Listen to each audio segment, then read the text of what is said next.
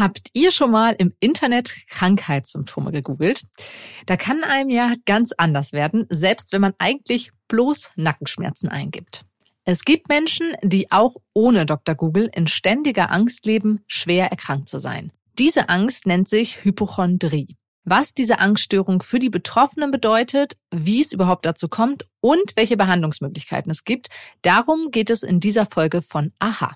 Außerdem nehme ich mir einen Mythos vor. Ich will wissen, landet tatsächlich alles, was eine Frau, die ihr Baby stillt, isst, in der Muttermilch? Mein Name ist Sonja Gillard und ich freue mich wirklich sehr, dass ihr heute mit dabei seid. Aha. Zehn Minuten Alltagswissen. Ein Podcast von Welt. Eine Erhebung am Arm, unklare Bauchschmerzen, Kopfweh. Und schon kreist im Kopf die Sorge, dass dahinter doch eine ernsthafte Erkrankung stecken könnte.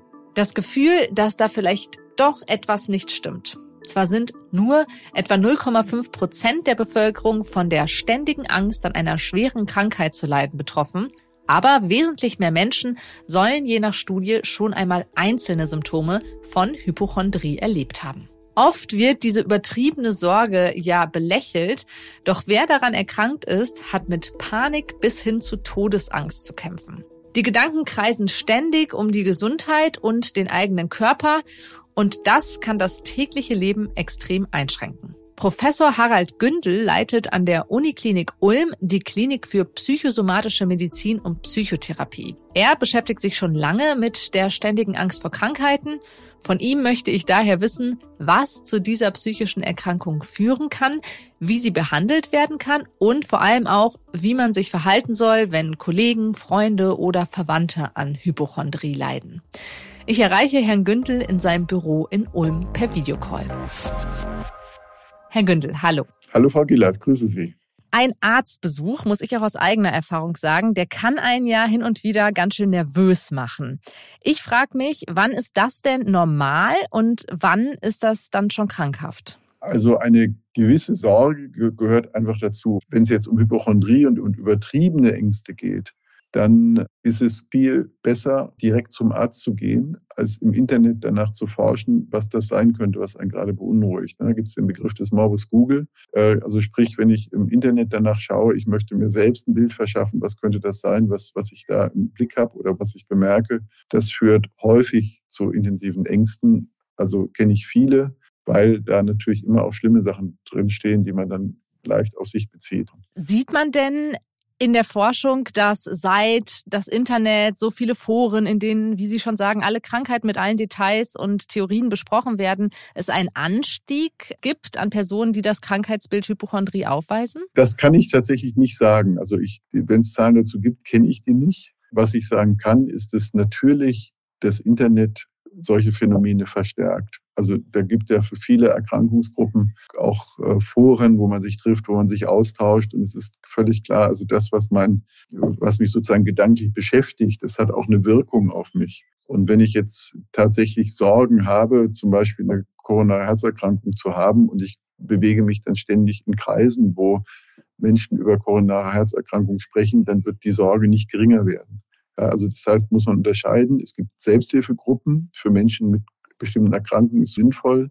Aber wenn ich die Angst habe, dass ich etwas habe, ist es besser, wie gesagt, zum Arzt zu gehen, als jetzt sich so aufzuschaukeln in, in, im sozialen Netz. Also das gilt für nicht so wenige seelische Erkrankungen. Es gibt auch zum Beispiel im Bereich Magersucht, Anorexie, Foren, wo sich äh, Menschen, die daran leiden, dann gegenseitig bestärken. Also das ist nicht gut. Das heißt, das ist sicher eine Ebene, ähm, die eine Bedeutung hat bei einer Hypochondrie. Allerdings muss man sagen, also in der Zeit, wo es das Ganze online noch nicht gab, da haben Medizinstudenten äh, oder andere sich dann Lehrbücher gekauft oder haben Zeitschriften gekauft und haben nachgeguckt, was kann das denn sein. Also das ist nicht 100 oder 0. Was gibt es denn aktuell für Ansätze oder auch vielleicht die vielversprechendsten Ansätze, wie man Menschen, die solch ständige, extreme Angst vor Krankheiten mit sich herumtragen, behandeln kann?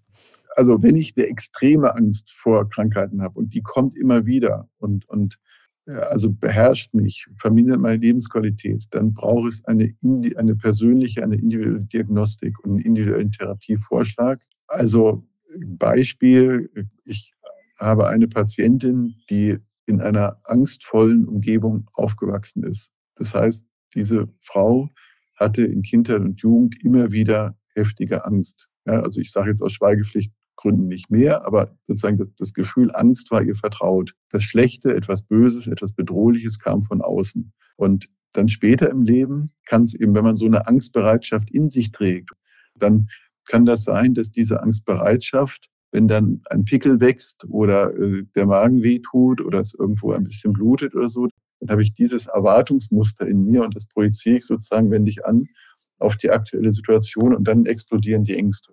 Mhm. Ja, also so ist zumindest eine häufige Entstehung. Was kann ich dagegen tun? Also das Allerschlechteste ist, sich in den Gedanken, also dann, wenn ich die Angst habe, weiterzulesen, dann zu gucken, hat sich's verändert, zu spüren, hat sich's verändert, also sozusagen an dem Symptom dran zu bleiben und gleichzeitig sich immer weiterzubilden. Also wenn ich mich gedanklich ganz stark mit sowas beschäftige, dann wächst das dann wird das wichtiger, dann werden auch Symptome sogar noch stärker. Das heißt, wenn ich, ich muss natürlich dann mal zu einem Facharzt oder zu einem Arzt gehen, der guckt, dass da nicht wirklich was ist, was man behandeln muss. Aber wenn ich das einmal zweimal gemacht habe und die Ärzte sagen, da ist nichts und die Angst ist trotzdem da, dann geht es darum, aus dieser Schleife rauszukommen, sich gedanklich ständig damit zu beschäftigen, darüber zu lesen, äh, ne, andere zu fragen, ist es denn gut oder schlecht. Also das gibt, kriegt dann so ein Eigenleben. Und da gibt es so eine äh, schöne Metapher, die sagt, also wenn ich Unkraut im Garten habe und ich will das Unkraut rauskriegen, reicht es nicht aus, das Unkraut rauszureißen. Dann wächst es wieder nach. Ja?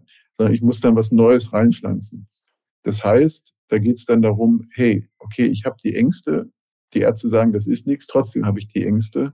Das hat vermutlich Gründe in mir, auch teilweise in meinem Unterbewussten, in meiner Lebenserfahrung, wo auch immer, die ich nicht beeinflussen kann. Was ich aber beeinflussen kann, ist, dass ich so viel Normalität wie möglich lebe. Dass ich mich nicht aufhalten lasse durch meine Ängste, sondern mich auch nicht einschränke, sondern dann Dinge tue, die mir gut tun, wo ich die mir mhm. Freude machen, wo ich mal abgelenkt bin. Und dann ist das so ein schrittweiser Prozess, wenn ich mich weniger mit dem beschäftige, was mich ängstigt. Wenn mich das nicht im Griff behält, sondern ich trotzdem, trotz Angst, dann sozusagen so viel Normalität wie möglich lebe, dann ist es ganz, ganz, ganz oft so, dass diese hypochondrischen Ängste schrittweise weniger werden. Abschließend noch kurz das Umfeld. Für das ist es ja auch stressig, mit jemandem zu leben, der quasi die ganze Zeit denkt, er ist tödlich erkrankt im schlimmsten Fall und unter großem Stress. Was kann man denn da tun als Angehöriger, guter Freund, wenn man einen solchen Fall im Umfeld hat? Gut, erstens, also wenn der Leidensdruck erkennbar groß ist und das, was ich eben gesagt habe, einfach nicht geht, weil die Ängste so überwältigend sind, braucht es eine individuelle Beratung ne? bei Psychofacharzt oder, oder Psychologen, Psychotherapeuten fürs Umfeld gilt, ähm, wenn ich mit der Angst mitgehe, dann äh, verstärke ich es natürlich noch. Also wenn ich genauso viel Angst habe wie mein Partner, mein Kind oder sonst wie, dann das ne, verstärkt sich gegenseitig. Ich glaube, es ist wichtig, das ernst zu nehmen, einfach da zu sein, auch ein Stück zuzuhören, Kraft zu spenden, Halt zu geben, sicher auch zu sagen, also das so ein bisschen zu relativieren und sagen, komm, das, ne, du kennst dich ja und also zu motivieren, auch trotzdem die Dinge zu machen, die gut sind, um da rauszukommen. Wenn ich das Gefühl habe, ich werde ständig gefragt, ist das jetzt was Schlimmes oder nicht? Und also ich muss ständig dann beruhigen. Dann kippt es irgendwann, ja. Also dann, dann muss, muss ich als Angehöriger auch sagen, komm, also da bin ich jetzt überfordert. Ich merke, ich versuche dich zu beruhigen und zu unterstützen, aber es wird ja immer schlimmer. Und dann brauchst du auch eine professionelle Hilfe. Und wenn ich als Angehöriger damit nicht klarkomme, das ist ja jeder Fall, ist ja immer wieder schwierig selber Hilfe suchen. Ja, also Nervenarzt, Psychiater, Psychotherapeut. Vielen Dank, Herr Gündel, für die Einschätzung.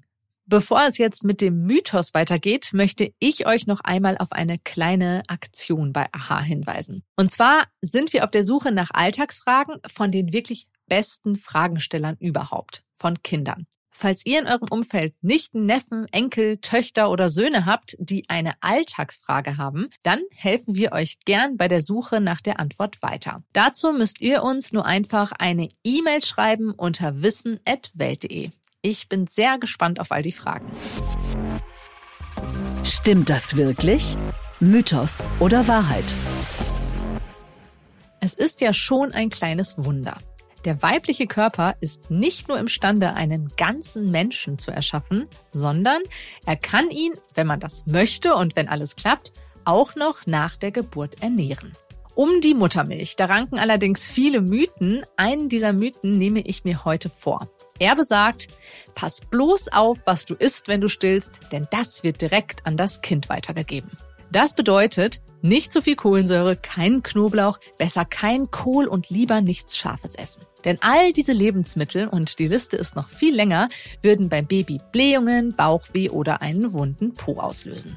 Was ist da dran? Um das zu beantworten, habe ich mir erst einmal angeschaut, wie Muttermilch überhaupt entsteht. Sie wird in der Brust in sogenannten Alveolen, kleinen Bläschen, aus Proteinen und Zucker aus dem Blut der Mutter gebildet.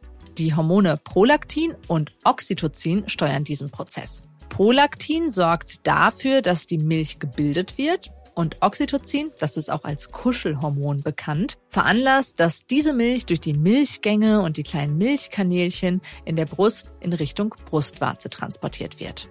Das bedeutet, nicht alles, was im Magen landet, geht in die Muttermilch über, sondern nur Stoffe aus dem Blut können in die Muttermilch gelangen. Alkohol zum Beispiel oder Koffein. Kohl oder Mineralwasser hingegen haben keinerlei negative Auswirkungen auf die Muttermilch. Übrigens, eine Sache, die mich bei der Recherche sehr fasziniert hat, ist die Tatsache, dass sich die Muttermilch in ihrer Zusammensetzung an die Bedürfnisse des Kindes anpasst, zum Beispiel in ihrem Fettgehalt. Und sogar Antikörper können von der Mutter über die Muttermilch auf das Kind übergehen und in der Milch enthalten sein. Also ein echter Zaubertrank, den weder Knoblauch noch Kohlgerichte verderben können.